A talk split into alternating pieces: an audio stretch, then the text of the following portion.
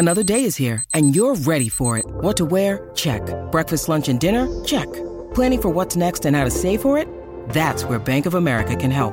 For your financial to-dos, Bank of America has experts ready to help get you closer to your goals. Get started at one of our local financial centers or 24-7 in our mobile banking app. Find a location near you at bankofamerica.com slash talk to us. What would you like the power to do? Mobile banking requires downloading the app and is only available for select devices. Message and data rates may apply. Bank of America and a member FDIC. Sharing ideas about money. This is Share Radio.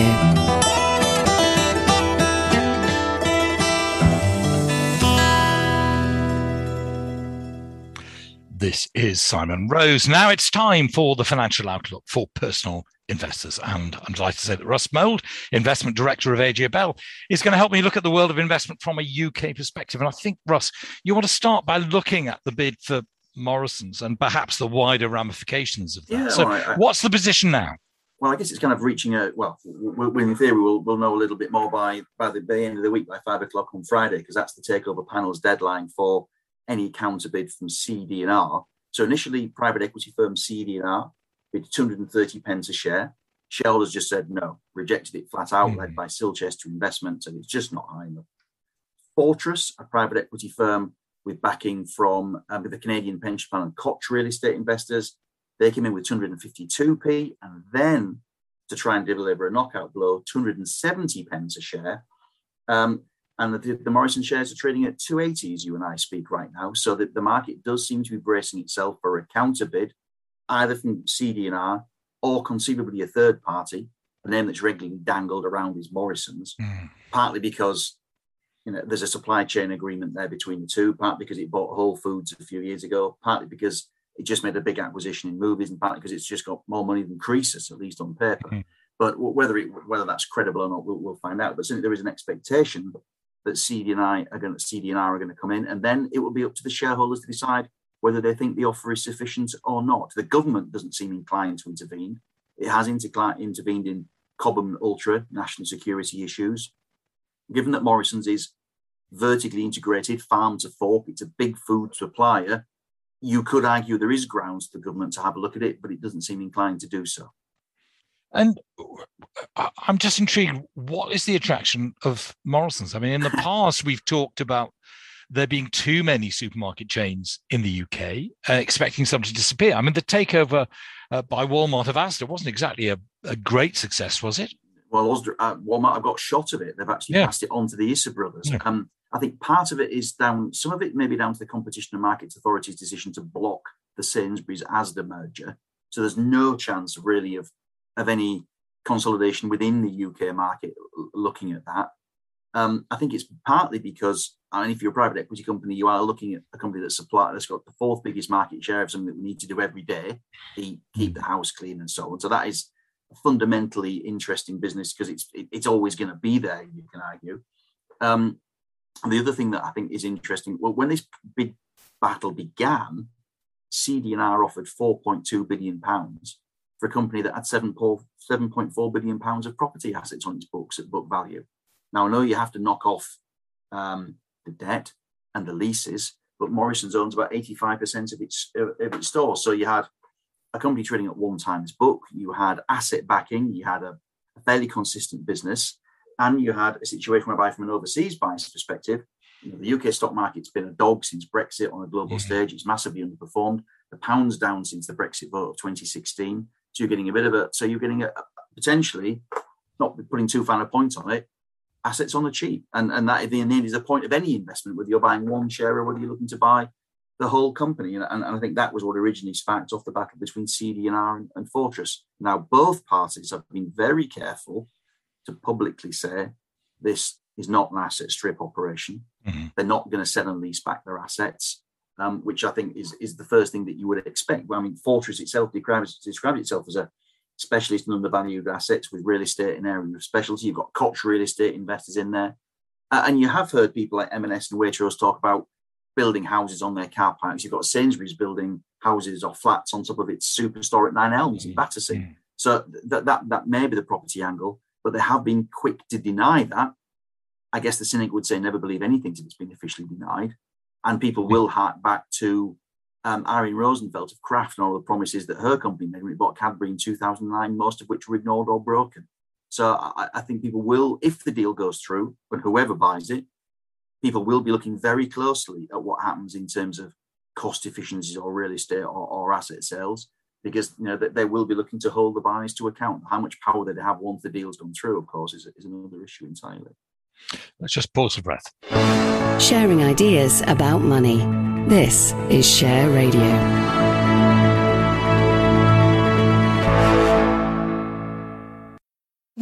Need mealtime inspiration, it's worth shopping Kroger, where you'll find over 30,000 mouthwatering choices that excite your inner foodie. And no matter what tasty choice you make, you'll enjoy our everyday low prices, plus extra ways to save, like digital coupons worth over $600 each week. You can also save up to $1 off per gallon at the pump with fuel points. More savings and more inspiring flavors make shopping Kroger worth it every time. Kroger, fresh for everyone. Fuel restrictions apply. This is Simon Rose in conversation uh, with Russ Mould in the Financial Outlook for Personal Investors. Um, Russ, are there wider ramifications? When you've talked many times before about how the FTSE has not performed particularly well, we know the pound is not particularly strong.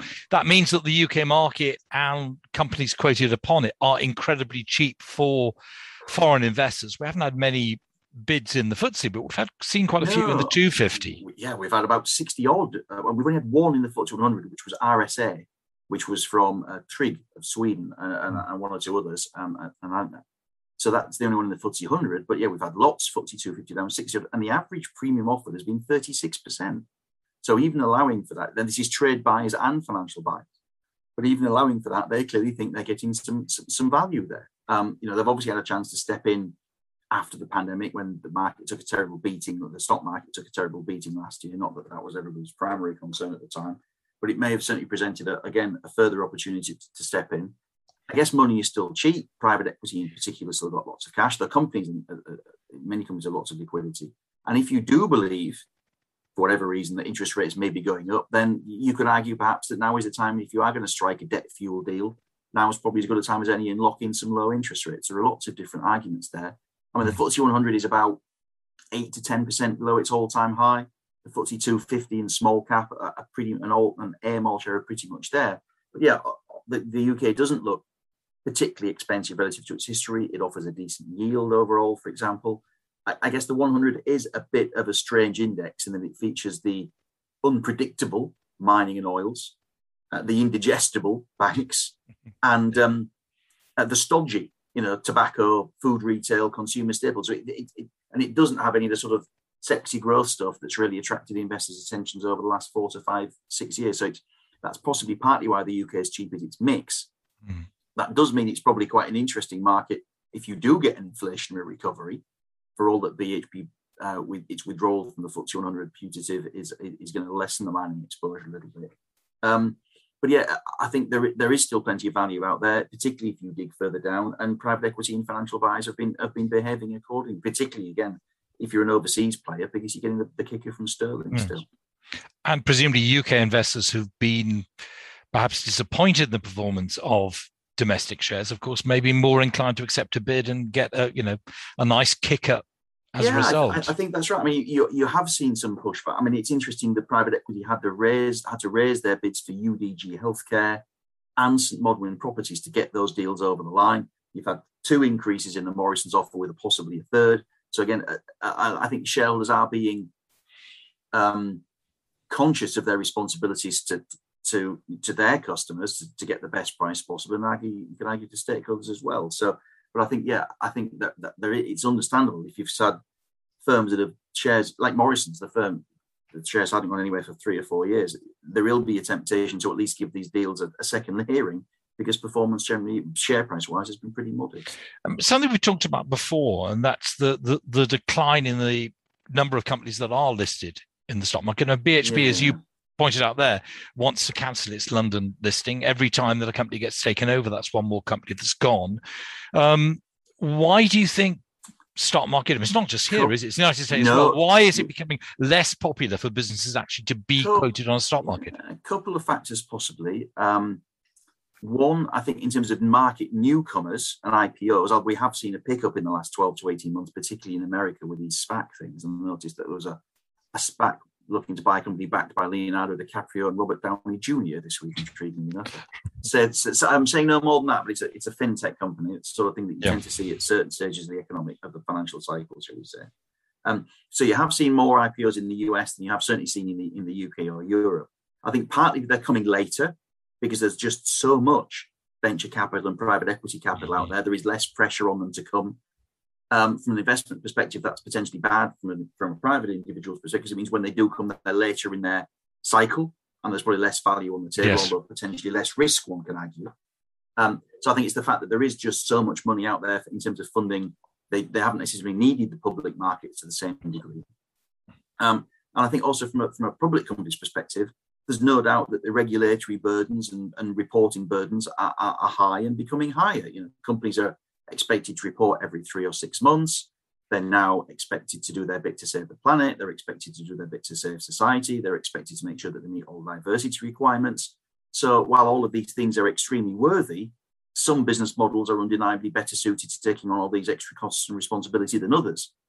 You know, if you're a a business making a 20 or 30% operating margin on a consistent basis, and there aren't millions of those, you're a heck of a lot better positioned to meet those burdens than if, say, you're a restaurateur or a pubs group where you're probably doing 8% EBIT at best mm. when your pubs are full, which they certainly are now. Yes. So I, I, think in that respect, there are some types of businesses now that are probably better able to withstand the rigors of public markets th- than others. And some people may be looking and think, all this grief I'm going to get because I've not got this person yes. on the board or I'm not. They might just think, actually, I'll look for an alternative source of funding and, and, and, keep my head down. Thank you very much. So I think while a lot of the a of the things that companies are being required to do in terms of wider society are laudable, they might put people off doing it in the full public glare, if the truth be told, because they've got lots of other things to think about anyway, like running the business, investing in it, and keeping the competition a bit and their customers happy. Um, of course, for private investors, venture capital and private equity not feels they can easily get into. So is that a depressing future then but, for private investors it's, it's interesting. There are some private equity funds that are quoted, um, yeah. so you can buy in through those. And there's one or two actually come out this year. Again, to be slightly cynical about it, you do wonder why private if private equity is so private, why it's deciding now is a good time to go public after a 12-year bull market in equities. Mm. Yes. You know, Blackstone, Blackstone, and indeed Fortress went public in 2006-7, just before the smash it. So you, again, you're, you're tempted to be slightly cynical there particularly again after a decade where private equity has performed incredibly mm. well. You're slightly worried that you're buying in when the story is well known uh, and there's a rush of money towards it, so potentially returns will diminish. Um, so it, it's not ideal from a private investor's perspective. You can do it, you can get involved in enterprise investment schemes and, and, and funds like that, but again, mm. the fees can be quite high. So again, you, you may get returns, but you need to be pretty careful of what's going out the out the back door at the same time. Russ, thank you very much indeed. I've been in conversation uh, with Russ Mould, Investment Director of AJ Bell, looking at the world of investment from a UK perspective in the financial outlook for personal investors. Sharing ideas about money. This is Share Radio.